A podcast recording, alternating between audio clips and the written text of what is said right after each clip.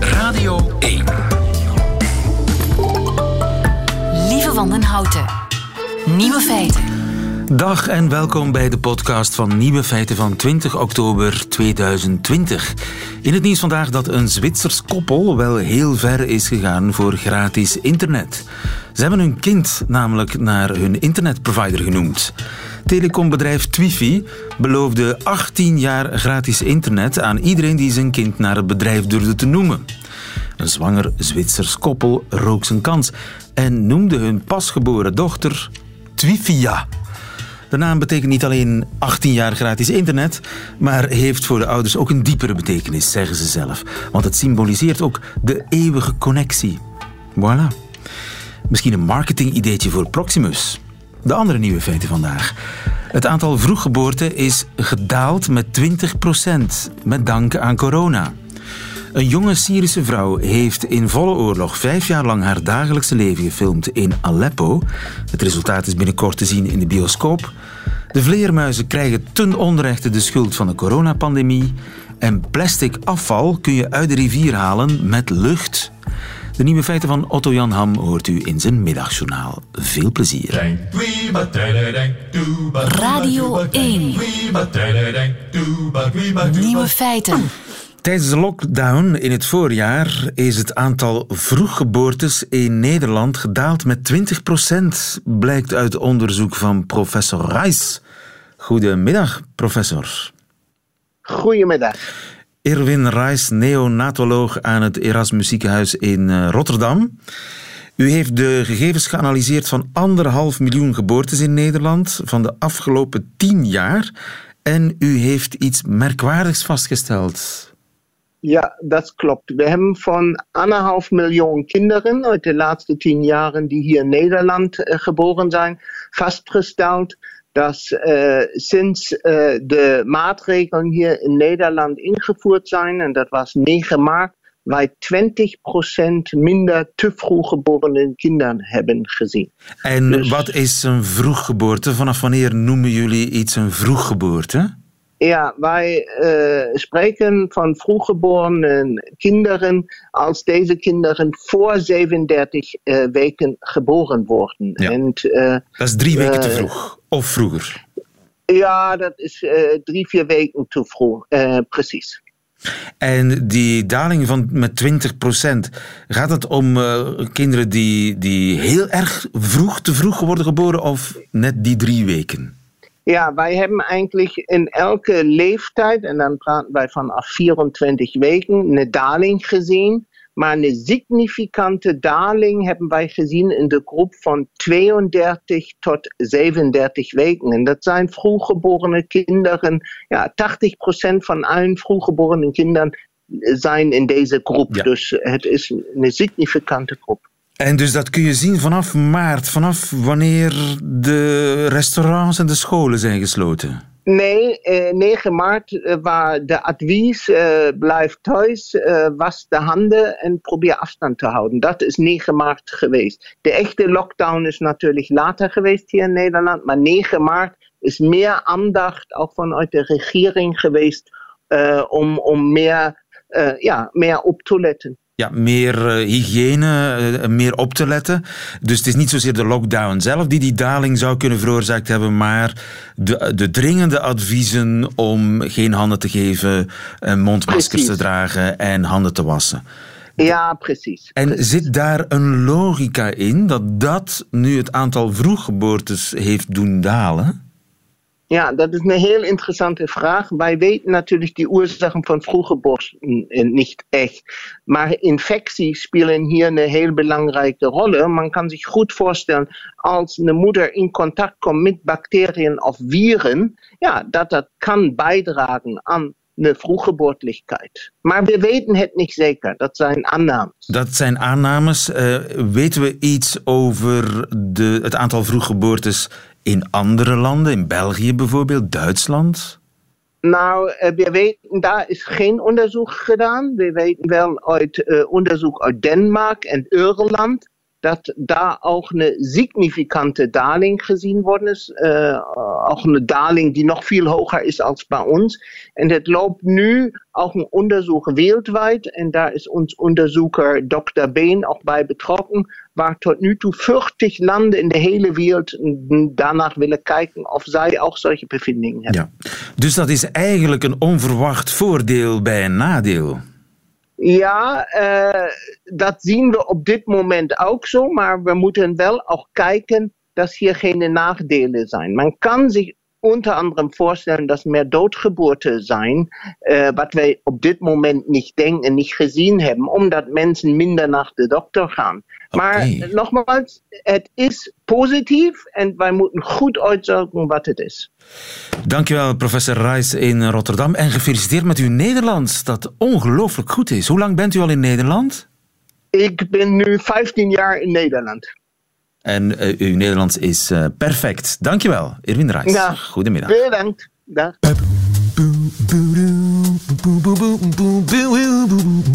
Radio 1. Nieuwe feiten.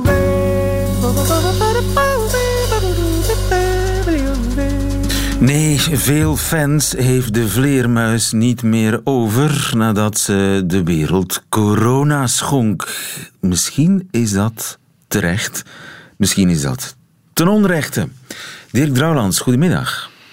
Goedemiddag, lieven. Onze bioloog. Over de hele wereld worden wraakacties gemeld tegen vleermuizenpopulaties. Want ja, die vleermuizen die worden ervan beschuldigd om corona in de wereld te hebben gebracht. Eerst en vooral, klopt die beschuldiging? Weten we dat nu eigenlijk? Wel, er is, uh, er is wel ergens een verband tussen ons coronavirus en een coronavirus dat in vleermuizen gevonden is. Maar het, uh, het is wel duidelijk dat er dus nog ergens iets moet gebeurd zijn tussendoor. Het zou ook al minstens 40, 50 jaar geleden zijn dat die twee, hè, dus de mensencoronavirus en dat van de vleermuis van elkaar zouden zijn afgesplitst. Dus uh, het, is een, het, is een, ingewikkeld verhaal. 40, 50 jaar geleden zou, oh. zou dus het... Uh, dus zou eigenlijk de sprong van dier naar mens zou 40 jaar geleden zijn gebeurd? Ja, waarschijnlijk ja, omdat er dus toch nog een, genoeg genetische verschillen zijn tussen ons coronavirus en dat het dichtste, het coronavirus in vleermuizen, dat het dichtste bij ons virus aanleunt. Dus men gaat er nu vanuit dat dat al een hele tijd geleden uh, zou, zou, zou gebeurd zijn. Maar men weet niet precies hoe en wat. Wat we wel weten, lieven, en daar, uh, daar ben ik heel uh, strikt in, is dat het onze schuld is en niet dat van de vleermuis. Als Aha. wij die vleermuizen gerust zouden laten, hebben wij geen last van die, van die virussen.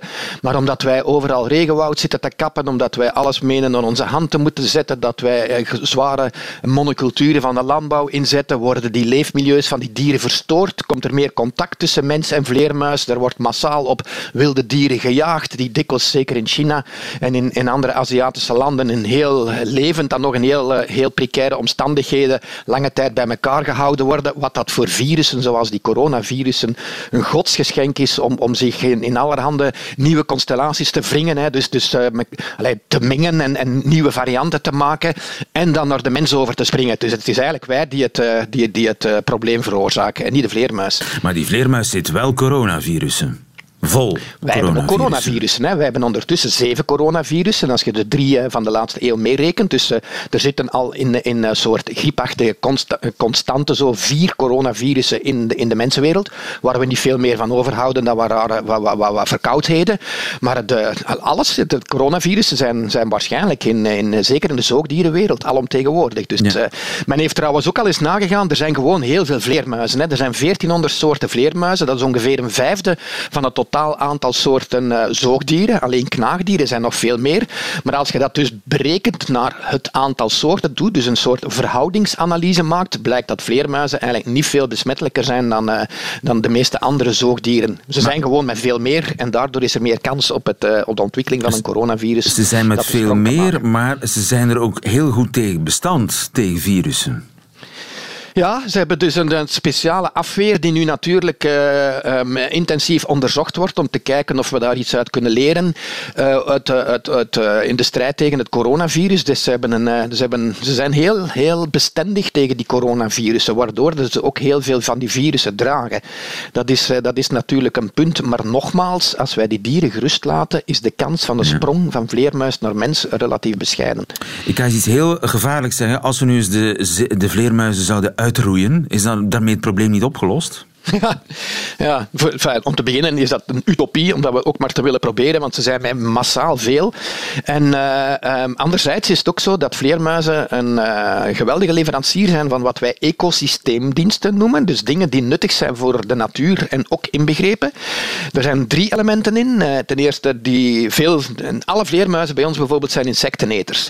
En zelfs het kleinste vleermuisje kan op een uurtje tijd duizend muggen vangen. En als je ziet hoeveel muggen dat er zijn, bedoel, als je de vleermuizen muizen weghaalt, kun je alleen maar uh, erger, uh, grotere muggenpopulaties krijgen, die ook ziektes dragen. Hè. We hebben vorige week dat geval gehad van een malaria in, uh, in Kampenau, dacht ik dat het was. Twee mensen die overleden zijn aan malaria, dat wordt door, door, door muggen overgedragen, die ziekte. Dus controle op insecten, ook voor de landbouw is dat nuttig.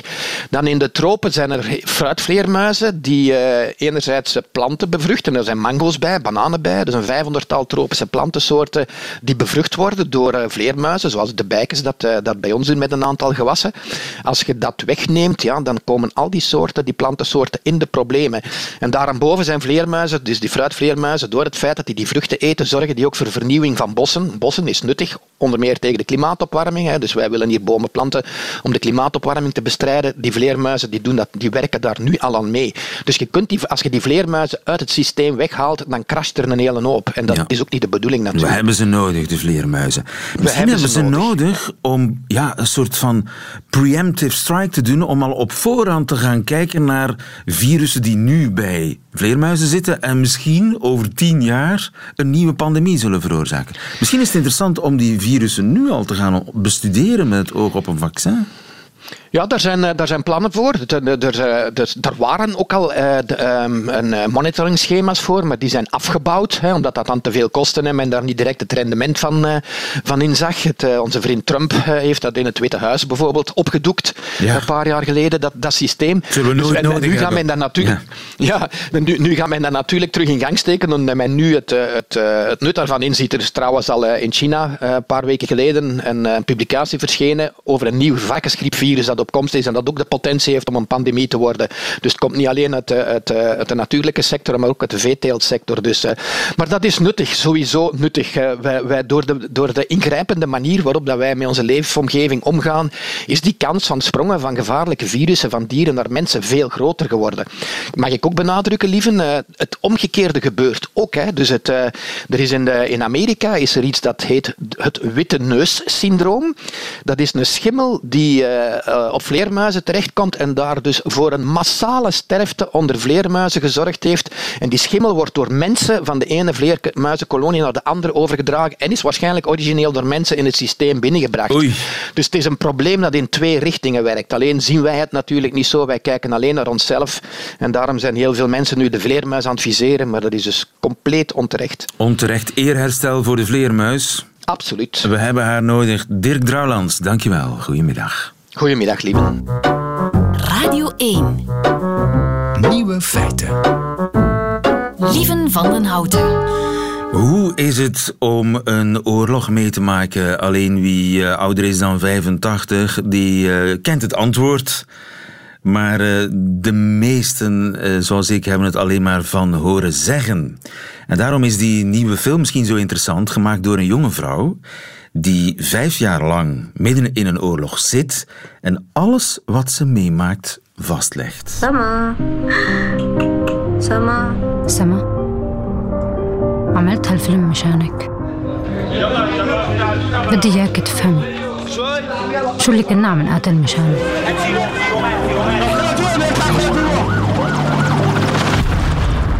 سما رح تسامحيني Semma, ik heb deze film voor jou gemaakt, horen we deze vrouw zeggen. Ik wil dat je begrijpt waar wij voor strijden. Semma, zul je mij ooit vergeven? Lieven trio, goedemiddag. Dag Lieven, goedemiddag. Lieven, jij bent onze filmman en jij hebt de film Semma al gezien. Wie is Semma? Sama is de dochter van Wad al-Kateb. En Wad al-Kateb is een vrouw die um, in Aleppo woont, of woonde, moet ik intussen zeggen.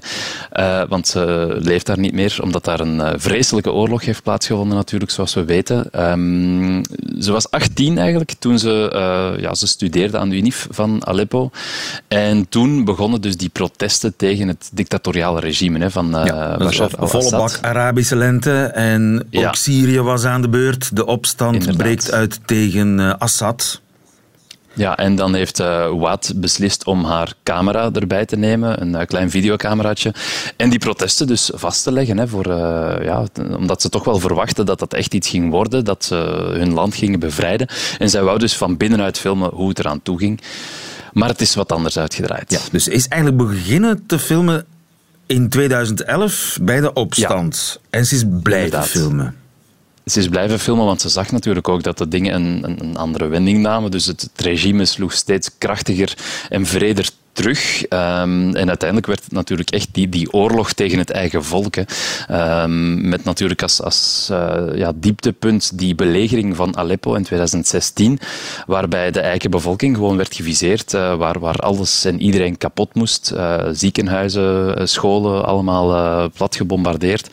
En dat krijgen we dus in deze documentaire van binnenuit te zien, ja. vanuit, de eerste, vanuit de eerste persoon. Dus ik kan me voorstellen dat je de, gewoon de angst voelt Absoluut. Het is, het is um, ja, moet je het zeggen? Het is uh, hartverscheurend, het is schokkend. Uh, het, het, het, brengt een conflict dat je natuurlijk uit de, uit de krantenkoppen en, en de nieuwsreportages wel kent. Maar ja, het verschil natuurlijk is dat, dat uh, oorlogsverslaggeving in het algemeen um, wordt ja, van buitenaf een beetje gedaan. Je kan natuurlijk ook moeilijk in die oorlog zelf terechtkomen als verslaggever, omdat je je eigen leven op die manier gewoon helemaal in gevaar brengt. Um, en, en dat is het grote verschil met deze film. We krijgen het te zien vanuit het standpunt van iemand die dus in Aleppo woont, die onder die bommen gewoon zit, die, die continu in levensgevaar ook is.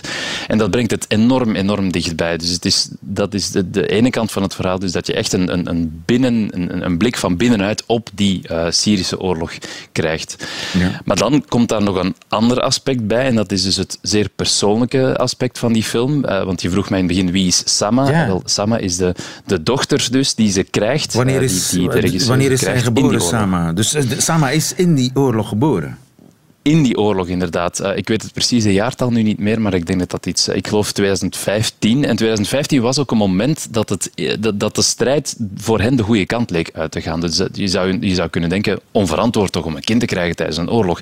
Maar enerzijds was dat een moment waarop het net beter ging. Dus ze dachten van, kijk, het, het, komt hier in orde. We gaan... En het is juist ook door die, die hoop en door dat optimisme dat ze op dat moment aan een kind hebben gemaakt. Um, en anderzijds, en dat vind ik ook zo knap aan die film, is dat, hij ook gewoon toont, het leven gaat ook gewoon verder. Zelfs onder zo'n onwaarschijnlijke, gewelddadige vredeoorlog blijven mensen ook hun leven leiden. Hoe, hoe moeilijk dat ook is en hoe, hoe, onmogelijk gewoon dat het eigenlijk is om een, gewoon leven te leiden.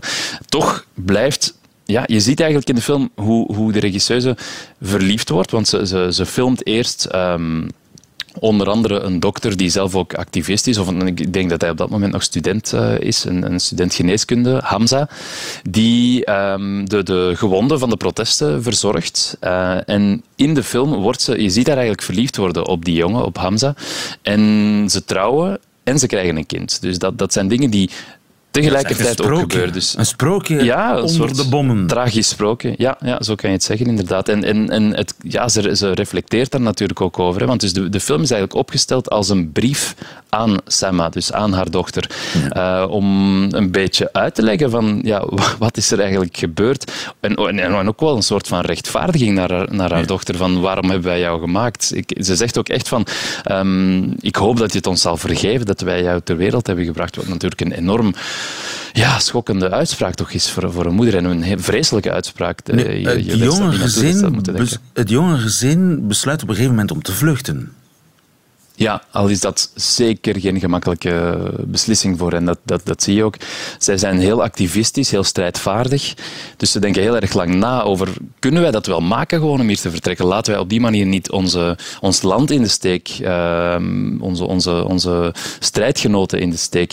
Um, dus dat is één kant. Anderzijds ook, uh, vluchten is ook niet iets dat je zomaar doet, uh, leer je toch wel heel duidelijk uit deze documentaire. Het is niet alsof je uh, ja, zomaar een nieuw leven gaat opbouwen in een, in een ander deel van de wereld. Nee, die mensen laten echt hun, hun leven achter. Al hun vrienden, alle mensen die ze ooit hebben gekend, hun, hun stad, hun, hun huis bijvoorbeeld, dat is ook iets dat je ziet in Forsama.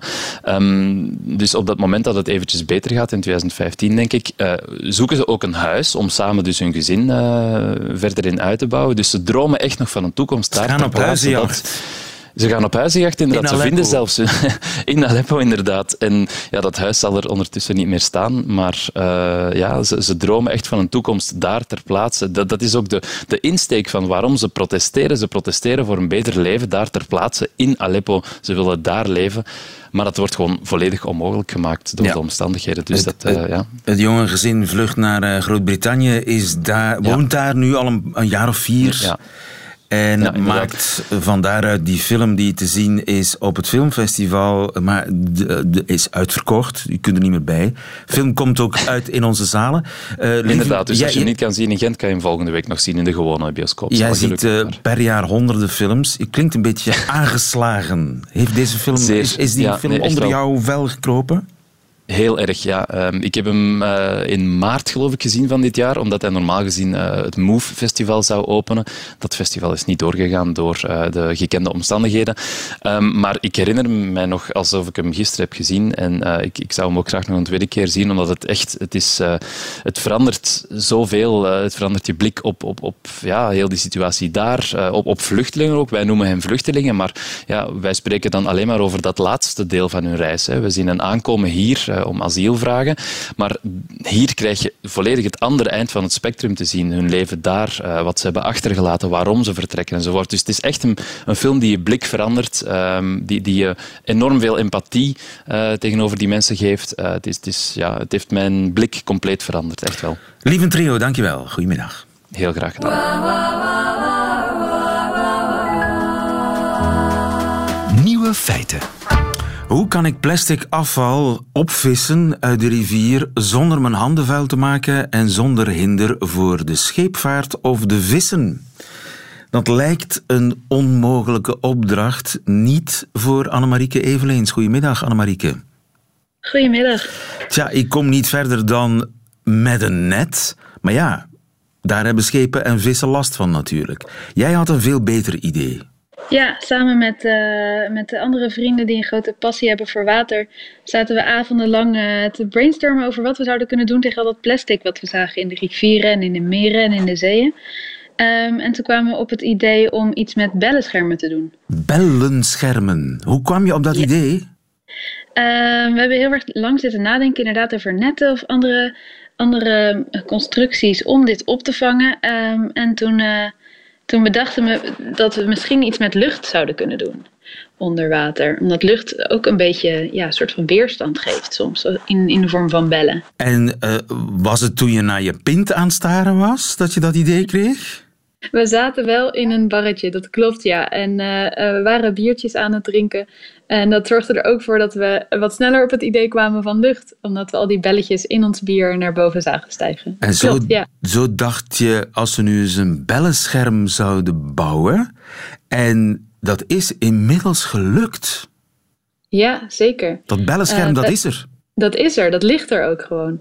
Ja, we hebben jarenlang eh, verschillende pilots gedraaid om te kijken of het concept zou werken. Of we het zo zouden kunnen instellen dat we echt efficiënt plastic kunnen vangen. En dat, dat was allemaal succesvol. Uh, dus vorig jaar uh, heeft Amsterdam gezegd: wij willen graag zo'n bellenscherm in een van onze historische grachten plaatsen. Om ervoor te zorgen dat het plastic wat in Amsterdam ligt, dat we dat nu al opvangen voordat het richting de Noordzee stroomt. En hoe werkt dat dan? Dus uh, op de bodem ligt een soort buis met gaatjes en die blaast lucht in het water. Exact. Um, er we pompen lucht door die buis met gaatjes heen. En dan krijg je als met een uh, lekke fietsband dat de belletjes vanzelf omhoog stijgen. Uh, en dat zorgt voor een hele kleine lokale stroming uh, onder water, waardoor het plastic wat onder, onder het oppervlakte drijft, of zwemt eigenlijk, naar boven wordt gedreven. En als je dat dan schuin neerlegt op, een, op de stroming, dan kan je het allemaal naar één hoek toe drijven. En daar vangen we het op. Dus het plastic drijft als het ware recht jouw vuilnisbak in. Exact. Het is simpel, maar je moet erop weten te komen. Hè? Ja. ja, je moet erop weten te komen. En dan gaan er ook nog wel wat jaren overheen voordat je het kunstje onder de knie hebt. Uh, en, en weten hoe je hem zo moet implementeren dat het goed werkt. En hoe lang ligt dat ding daar al in de Amsterdamse wateren? In Amsterdam ligt hij er sinds november vorig jaar. Sinds november nu, uh, vorig jaar, nu bijna een jaar. Ja. Dus dat ja, moet ja, gigantisch zijn hoeveel plastic afval jullie hebben verzameld. Ja, hij wordt meerdere keren per week uh, wordt onze opvangbak geleegd. Um, en dat, uh, dat doet men in Amsterdam met drijfvuilvisboten. Uh, en die boten die hadden ze al. Ze kwamen erachter dat ze daar heel veel vuil mee konden opvissen. Maar bij sommige hoekjes uh, konden ze niet altijd komen. En uh, met een boot kan je maar één keer per dag langskomen. En een bellenscherm vangt het continu op. Dus we zijn een aanvulling op wat ze daar al aan het afvangen waren. En dat wordt dus meerdere keren per week geleegd. En dat is allemaal plastic dat niet in de zee terechtkomt. Exact. En uh, ook af en toe een kerstboom of een surfplank. die, je, die je misschien tweedehands kunt verkopen, wie weet. Maar uh, de vissen hebben daar dus totaal geen last van. Uh, nee, want we hebben gekeken naar de verschillende literatuur die al bekend was over bellenschermen. Bellenschermen worden voor verschillende toepassingen gebruikt. Vaak zijn die bellenschermen ook veel sterker, veel dikker. Om bijvoorbeeld geluid tegen te houden bij het heien van wind, windmolenparken of uh, bij grote uh, olie, um, oliespeels, olielekkages. Um, en uh, ja, daar, daar merken ze dat, dat die bellenschermen vissen niet per se tegenhouden. wij gebruiken een veel kleiner bellenscherm. We blijven wel onderzoek doen om te kijken of ja, hoe we dit uh, zo visvriendelijk mogelijk kunnen, uh, kunnen blijven installeren. Dus we doen een vooronderzoek, we praten met verschillende wetenschappers hierover. Want er zou, het zou kunnen dat bepaalde vissen toch bang zijn van dat bellenscherm en het als een soort muur ja, beschouwen. Ze, dat ze misschien een paar minuten wachten en daarna wel doorsteken. Oh ja. ja. Schepen hebben er uiteraard geen last van. Het lijkt me iets wat je op grote schaal zou kunnen toepassen, overal eigenlijk. Ja, ze zijn ook aan het kijken um, waar we dit in Nederland het beste kunnen implementeren, waar we dit in België het beste kunnen implementeren. En dan uh, ja, ook uh, uh, buiten Europa zijn we op zoek naar plekken die um, vervuild zijn, dus vaak in stedelijke gebieden. Um, waar er een, een, een rivier is die ook op de zee uitkomt, zodat we het daar kunnen stoppen. Ja. en op plekken waar dat ook zichtbaar is, zodat um, mensen die in de buurt wonen ook snappen wat we proberen te stoppen. En die bewustwording daarmee ook te vergroten. Ja, want ik, ik heb een, een, een, tijdje aan een gracht gewoond in de binnenstad van Gent. Wat daar allemaal voorbij dreef, je houdt het niet voor mogelijk. Ongelooflijk, hè? Ja. Dus laat maar komen, die Great Bubble Barrier, want zo heet het officieel, de Great Bubble Barrier. Uitgevonden onder meer door Annemarieke Eveleens. Van harte gefeliciteerd daarvoor. Dankjewel. Goedemiddag. Goedemiddag. Dat waren ze, de nieuwe feiten van 20 oktober. Alleen nog die van Otto Jan Ham krijgt u in zijn middagjournaal. Nieuwe feiten. Middagjournaal. Hallo iedereen. Op de jongere zender Studio Brussel, zo hoorde ik vanochtend, is er deze week enkel aandacht voor de muziek van de jaren nul. Van 2000 tot 2010 is dat. Jaren nul klinkt zo negatief. Ik bedoel, als dat al de jaren nul waren, waar zitten we nu dan? Maar goed, ik heb die jaren nul bewust meegemaakt op Studio Brussel. Ik ben er in 2001 beginnen werken. Ik weet nog goed hoe ik in de laatste ronde van mijn sollicitatie voor een jury moest verschijnen. Daarin zaten Riet van Kakenbergen, Jeroen Roppe, Jan Houtekiet en Lieve van den Houten. Die namen zeggen nu vast niets, maar dat waren toen je reinste tieneridolen. Lieven van den Houten keek mij een heel gesprek streng aan. En de enige vraag die hij stelde was welk theaterstuk ik het laatst gezien had. Ik loog over een voorstelling van de Rovers, want daar had ik die week nog affiches van zien hangen. Godzijdank stelde Lieve van den Houten geen verdere vragen. Ik denk dat er niets mis is met liegen. Het houdt onze soort al generaties op de been, maar het was niet het moment om door de man te vallen. Ik snap nog altijd niet zo goed waarom ik ben aangenomen. Waarschijnlijk omdat ik grappige krullen had. Het was een fantastische tijd. Mijn officiële taakomschrijving was: Doe maar wat. En dat heb ik daar al die jaren nul, geloof ik, met verven gedaan. Maar wat doen. Op een dag was ik maar wat aan het doen in het artiestendorp van Rock Werchter.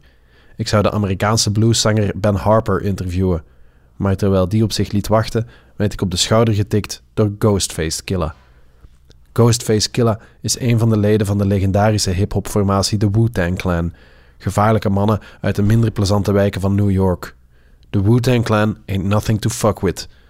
Ik zeg dat niet, het zijn hun eigen woorden. Ghostface Killa droeg enkel een lange boxershort en daarover een witte badjas die openhing. Hij stond erg dichtbij. You do interviews, vroeg hij, en hij wees naar mijn microfoon. Come with me. Het was een bevel, en voor ik het wist, liep ik tussen Ghostface Killa en enkele van zijn homies naar de tourbus. Even iets technisch tussendoor. De microfoon die ik bij had was draadloos en werkte maar binnen een straal van een goede 100 meter van de radiostudio. Daarbuiten had je er niks aan. Ik hoorde via mijn koptelefoon dat het signaal steeds zwakker werd naarmate we de tourbus van de Wu-Tang Clan naderden. Ik besefte dat ik aan een kansloze missie bezig was, maar ik besloot dat niet te zeggen tegen Ghostface Killa, want de Wu-Tang Clan ain't nothing to fuck with. Op de bus was het erg donker en het rook naar pizza, eau de cologne en wiet. Overal lagen Wu-Tang Clan-leden glazig voor zich uit te staren. De deur achter me viel dicht. Daar zat ik dan, met mijn grappige krullen, tegenover de legendarische rapper Ghostface Killa. Een mens beseft pas hoe afgrijselijk wit hij is wanneer hij vast komt te zitten op de tourbus van de Wu-Tang Clan. Mijn eerste vraag was: How did you like your show? Waarna hij de microfoon van mij overnam en niet op de vraag antwoordde. Ik begreep niet wat Ghostface Killa allemaal zei. Vermoedelijk begreep niemand op de bus, inclusief Ghostface Killa zelf, wat Ghostface Killa allemaal zei. Maar het was er de sfeer niet naar om daar iets van te zeggen. Wat ik wel begreep, was dat ik hier zo snel mogelijk weg moest zien te komen. Ghostface Killa ratelde maar door. Het ging veel over Jezus, over energievelden en over kruisvaarders die ook nog eens tijdreizigers waren en over nieuwe platen die hij aan het maken was. Af en toe hield hij halt en vroeg hij: You know what I'm saying? Ik knikte dan snel. Godzijdank stelde Ghostface Killer geen verdere vragen, want het was alweer niet het moment om door de man te vallen. Net op het moment dat ik bang werd dat de bus zo met mij vertrekken zou, stopte hij en boog voorover. We need to film this. Dit moet gefilmd worden. Ik zag mijn kans schoon en zei dat ik een cameraman zou gaan halen. Een paar seconden later stond ik buiten. Op de bus was iedereen, Ghostface Killer voorop, vergeten dat ik daar was geweest. We deden allemaal maar wat in de jaren nul, maar de Wu-Tang Clan deed het het best.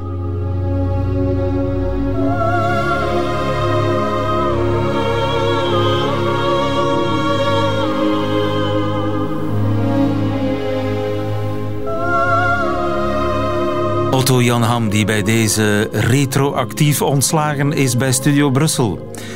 In zijn middagjournaal. Einde van deze podcast. Hoort u liever de volledige uitzending van Nieuwe Feiten? Dat kan natuurlijk ook via onze app of via radio1.be.